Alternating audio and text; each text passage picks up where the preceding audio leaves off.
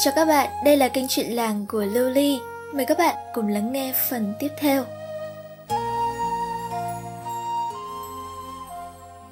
Lệnh phong tỏa đã được thi hành, Trương Tuần trên huyện cũng được điều về để trực ở cổng làng trước sau, kiểm soát người dân làng mật chung. Dùng tạm bữa trưa, nhà bá Vũ tranh thủ phơi cho xong đống rơm mới gánh về từ ngoài đồng.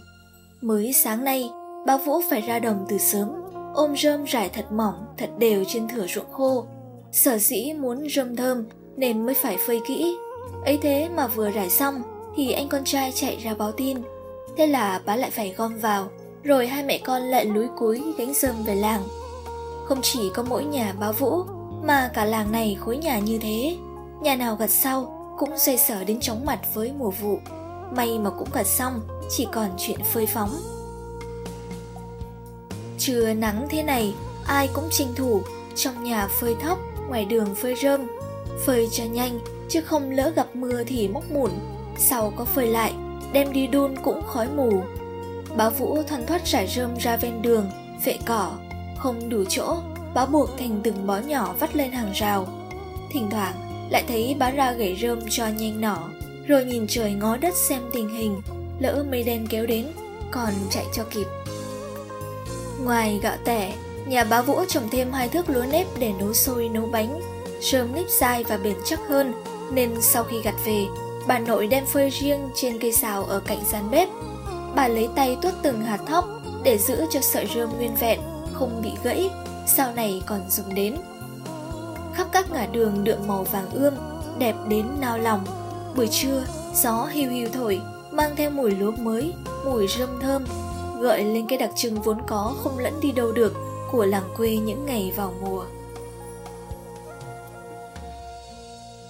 Nhà bá Vũ nằm ngay cạnh vườn vải nhà ông Đồ Trọng, cách có cái ao nước con con. Bác trai mới mất hai năm trước, chỉ còn lại mỗi bá chăm mẹ già đau ốm liên miên, với năm đứa con, bốn trai và một gái. Bá cũng hơn 50, miệng ăn thì nhiều, ruộng vườn lại chẳng có bao nhiêu, nên ngoài thời gian nông vụ, các anh đều phải đi làm thuê cho người ta. Người thì gánh nước, người cày thuê, người đi đánh hàng tiết dưới chợ tổng. Duy chỉ có anh Lũ thông minh lanh lợi, nên bá cho theo thầy lang từ bé để phụ giúp và học lấy cái nghề. Cũng vì cái lẽ ấy mà từ khi bùng lên dịch bệnh, anh phải theo thầy hết nơi này đến nơi kia để chữa trị. Nào có thấy tăm hơi ở đâu. Bá ở nhà, sốt ruột mong tin từng ngày, nhưng bặt phô âm tín Sen là con gái út, cô nổi tiếng hiền lành chịu khó. hối đám trong làng dòng ngó, nhưng cô nào có để tâm. Cô lấy cớ còn bé quá, để chối đầy đẩy mỗi khi có bà mối nào sang ngỏ ý. Suốt ngày, quanh quẩn ở nhà diệt vải, phụ giúp công việc nhà cửa vườn tược. Bá Vũ, các anh với Sen vừa mới rải xong đống rơm ra vệ đường, ngồi nghỉ mát ở gốc cây hồng cạnh bờ rào. Bá tháo cái khăn màu quạ, lau mồ hôi bá thều thào Ai, trời oi thế này cái chiều lại mưa cũng nên đấy. Anh lượt ngồi cạnh lấy cái nón quạt cho bá anh bảo. Ù cứ lo trời nắng trang trang mưa thế nào được. Phải đấy u con nhìn tít đằng chân trời con chẳng có lấy một gợn mây. Tí nữa u cứ chập mắt một lúc cho khỏe con trông cho nhá. Anh lần lên tiếng. Cái gì? Anh trông á. Em đoán chốc nữa anh lại ngủ không biết trời trăng mây gió gì nữa cho mà xem. Lần nào chả thế. Anh Lửa mỉa mai. Anh Lần với Lửa là hai anh em sinh đôi, Nhưng trái tính, trái nết. Hở tí là chảnh chọe, Cãi nhau cứ như hai đứa trẻ con, Dù đã 16-17 tuổi đầu. Nghe vậy, anh Lần lườm thằng em. Biết thế thì mày trông cho U đi, Càng đỡ cái thân tao. Sao anh vừa bảo anh làm cơ mà? Thì mày chả chê tao thì gì? Mày giỏi thì mày đi mà làm tất nhá. Tao đi ngủ. Em cũng ngủ mà, Anh dậy mà trông. Không đấy, Mày đi mà trông. Anh đi ấy, Mày đi thì có.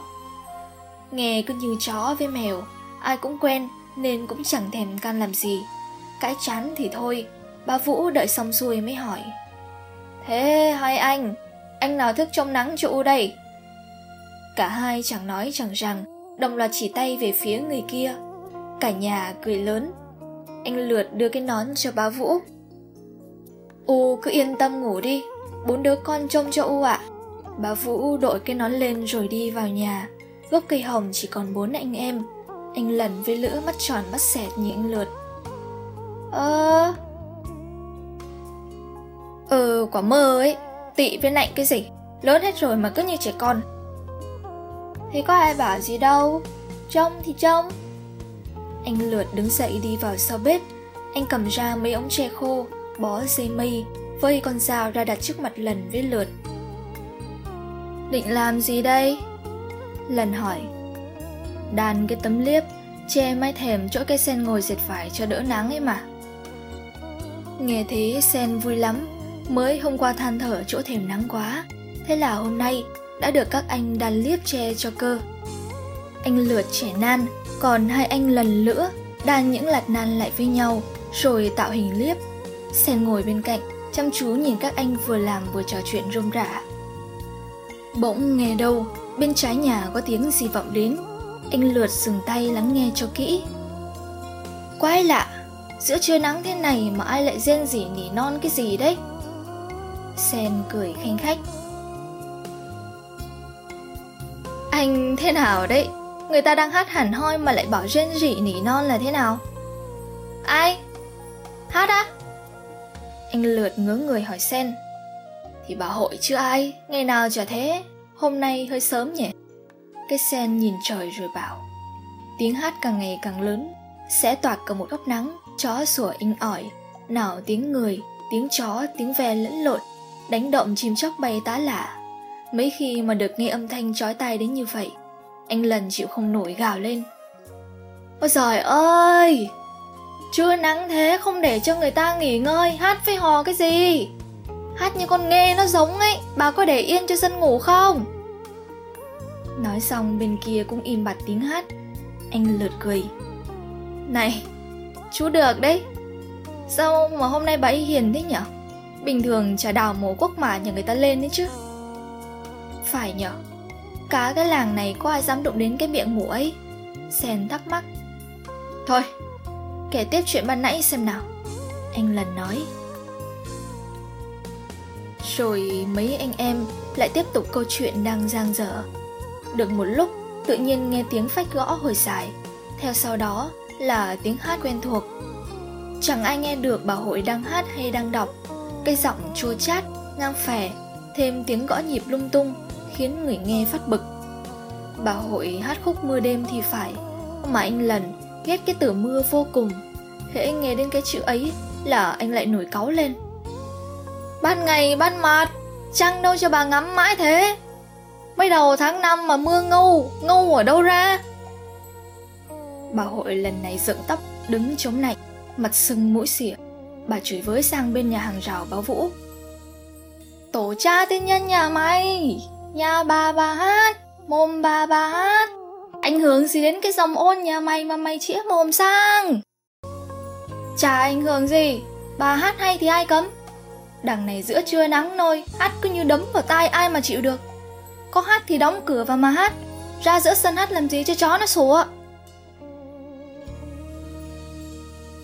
Cái tông ôn nhà mày, Ai cấm chưa không được hát nào? Nhà mày ra luật đấy phòng Bà hát gì là quyền của bà nhá? Không muốn nghe thì bịt tai vào. Biết rồi, Mà cái tay tôi không đủ dày để chống cái giọng của bà. Cứ như mũi lao đâm thẳng vào tai đây này. Cái tổ cha nhà mày Mày ví von thế à? Bà có hát hay hát sở đấy cũng là cái giọng thầy mẹ tao đẻ ra. Mày nói thế, Có khác nào chửi cả nhà tao lên đấy phỏng? Tiên sư mày! Bà réo từ nội ngoại tổ tiên 10 đời nhà mày lên Tao hát, tao hò, tao nghêu, tao ngọng Có hay, có sở, trời trứng đất nghe. Giữa trưa nắng hè mày không nghe thì cút. Ôi rồi ôi là rồi. Anh lần định nói lại Thì cái sen với lửa bịt miệng lôi ngồi phục xuống. Gơm Anh hơn thua với bà ấy làm cái gì? Chứ không để mụ ấy muốn làm gì thì làm à? Lần câu có. Kệ Chán thì im thôi. Sen tặc lưỡi. Bà hội chửi chán chê Không thấy lần đâu cũng thôi Mụ lại gõ phách mà hát tiếp Bên này Lữa bế con vàng đang nằm ngủ cạnh ở ổ sơm lại gần mấy chỗ anh em ngồi. Con chó còn đang ngái ngủ, anh Lữa nắm đôi nó kéo một cái. Con vàng giật mình sùa đỏng lên. Bà hội đang say sưa hát thì nghe tiếng chó sủa inh bên hàng rào. Bà im lặng nhìn sang. Được đà, anh Lữa lấy cái nan tre giơ trước mặt con chó, giả vờ quất thật mạnh vào không khí. Roi nan vùng lên vun vút, con vàng càng sủa tận, Rồi lưỡi nháy mắt ra hiệu cho anh Lần. Thấy thế, anh Lần hiểu ngay. Anh quát lớn. Này vàng này, giữa chưa mà sủa này. Vàng ơi là vàng, có chịu im mồm không? Tao đánh cho chết này. Trưa nắng không cho ai ngủ này. Sủa to này, sủa dai này. Bố mày vàng ơi là vàng. Chiều mày quá mày sinh hư đấy phòng Nghe đến đây, bà hội giận tím mặt mày, bà nghiến răng mím môi, đi một bước vào trong nhà. Bốn anh em cười phá lên, không ngờ lần nữa lại có thể nghĩ ra được cái trò này. Bà hội chắc cũng không dám hát hò thêm lần nào nữa. Trời vẫn nắng như đồ lửa, nhưng bây giờ chỉ còn tiếng ve râm ran xung quanh. Ba anh em hì hục mãi cuối cùng cũng xong tấm liếp. Anh lượt sai lần nữa khiêng vào nhà, còn mình thì đi chặt gốc tre để chống liếp lên. Đến khi trời ngả về chiều mới xong. Gió bắt đầu thổi mạnh, rít từng cơn qua mái nhà tranh, mây rông cũng dần kéo đến. Cả làng khắp nơi toán loạn hò hét nhau ra gom thóc thu rơm, chứ lỡ mưa đến thì có mà chú hết thóc. Bà Vũ anh lượt với lần chạy vội ra thu rơm vào trong bếp, còn cái sen với lửa thì gom thấp bà nội đang nằm trong nhà cũng chạy ra đem xào lúa nếp vào trong. Mới lúc nãy còn yên ả thanh bình, nhoáng một cái, trời đã chuyển mây đen, mưa bắt đầu rơi. May mà cũng xong, nhà đông con xem ra cũng có lợi. Cơn mưa ngày càng nặng hạt, sấm trước ì đùng, ba anh em lần lượt lửa chạy ra ngoài sân tắm mưa. Nhìn bên nhà ông đồ, lũ trẻ cũng đang tung tăng hò hét. Nghe đâu đấy, có tiếng trẻ ý ới chạy khắp làng. Lâu lắm mới có một trận mưa lớn thế này. Dễ gì, chúng chỉ ngồi yên trong nhà mà ngắm thôi đâu. Người lớn thì tranh thủ chất đầy mấy lu nước để lấy nước ăn nước uống, chứ được mấy nhà có giếng riêng đâu. Cầu ao chỉ để giặt sũ với tắm rửa thôi. Đến sầm tối, trời mới tạnh. Cơn mưa rào đầu mùa tới mắt khắp thảy mọi ngóc ngách. Hơi đất bốc lên, quyện với mùi rơm ẩm, tạo ra cái mùi ngai ngái, ấm áp đến lạ. Khói từ các căn bếp cũng bắt đầu tỏa ra, bay nghi ngút, tạo thành những vệt mờ mờ ảo ảo trên bầu trời chập choạng tối, khiến khung cảnh trở nên tĩnh mịch, u tịch hơn bao giờ hết. Bên nhà ông Đồ Trọng, bọn trẻ vừa mới được tới mắt sau cơn mưa rào. Bà Đồ dục chúng vào tắm lại, thay quần áo kẻo cảm lạnh. Xong xuôi, bọn chúng ùa ra cầu nước, nơi bà vãi với bà Đồ đang chuẩn bị cho công cuộc tích trữ thức ăn lâu ngày. Bà Đồ nhìn vào cái chum đựng cua mà ban sáng bọn trẻ bắt được ngoài đồng. Lũ cua vẫn còn khỏe lắm, đè lên nhau mà bò ra chỗ miệng chum. Nhưng cái chum cao thế, chúng nó có xếp mấy cũng không trốn được. Nào càng nào chân bò lồm ngổm, sát vào thân chum, tạo thành những tiếng lạch cạch nhỏ nghe rất vui tai. Bà Đồ đổ vào trong chum một gáo nước, thêm nắm muối, rồi bà lấy cây cây tre mà khuấy. Làm như thế là để làm sạch hết bùn đất và kể cả mấy con run, con đỉa trong yếm cua cũng rơi ra. Anh mùi sắn tay xông xáo, trẻ nhỏ chục mầm măng đã được bỏ đi lớp vỏ cứng và ngâm rửa bằng nước muối loãng từ lúc trưa. Anh trẻ rất đều tay, thoát cái đã được đầy chọc. Hợi khệ nệ bưng đến một cái chum nhỏ, rồi hai cậu cháu thả măng từ từ vào bên trong. Cây mờ nãy giờ ngồi yên bóc mấy củ tỏi khô, nó mần mềm mãi mới xong, đưa cho bu để cho vào chung với măng. Bà đổ bưng từ trong bếp ra một cái nồi nước đã nguội.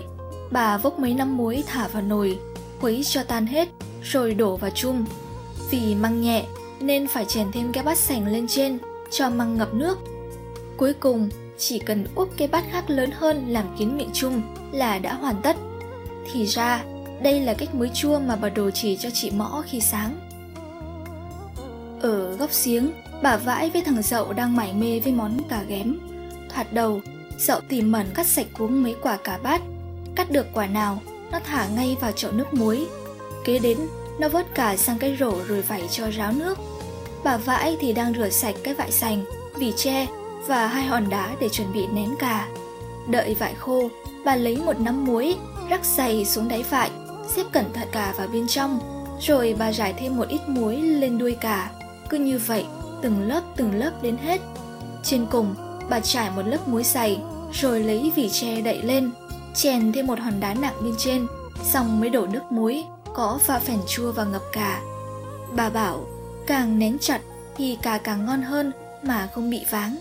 Sau hai ngày, sẽ đổi một hòn đá nặng hơn một tí. Đến khi nước trong cà ra hết là ăn được.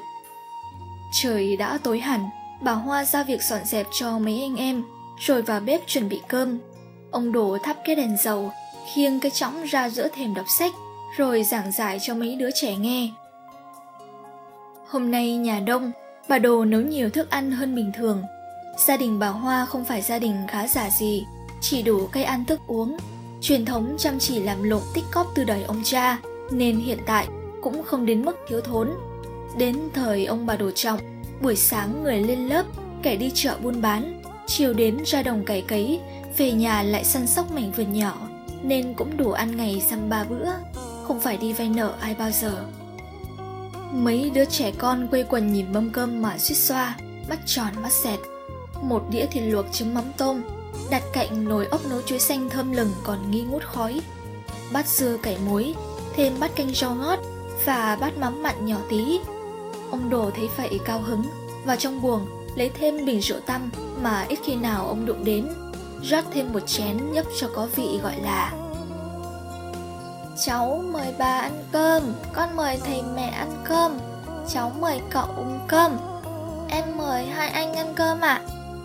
Các anh nói trước, sau cùng đến cái mơ mời cả nhà cùng ăn.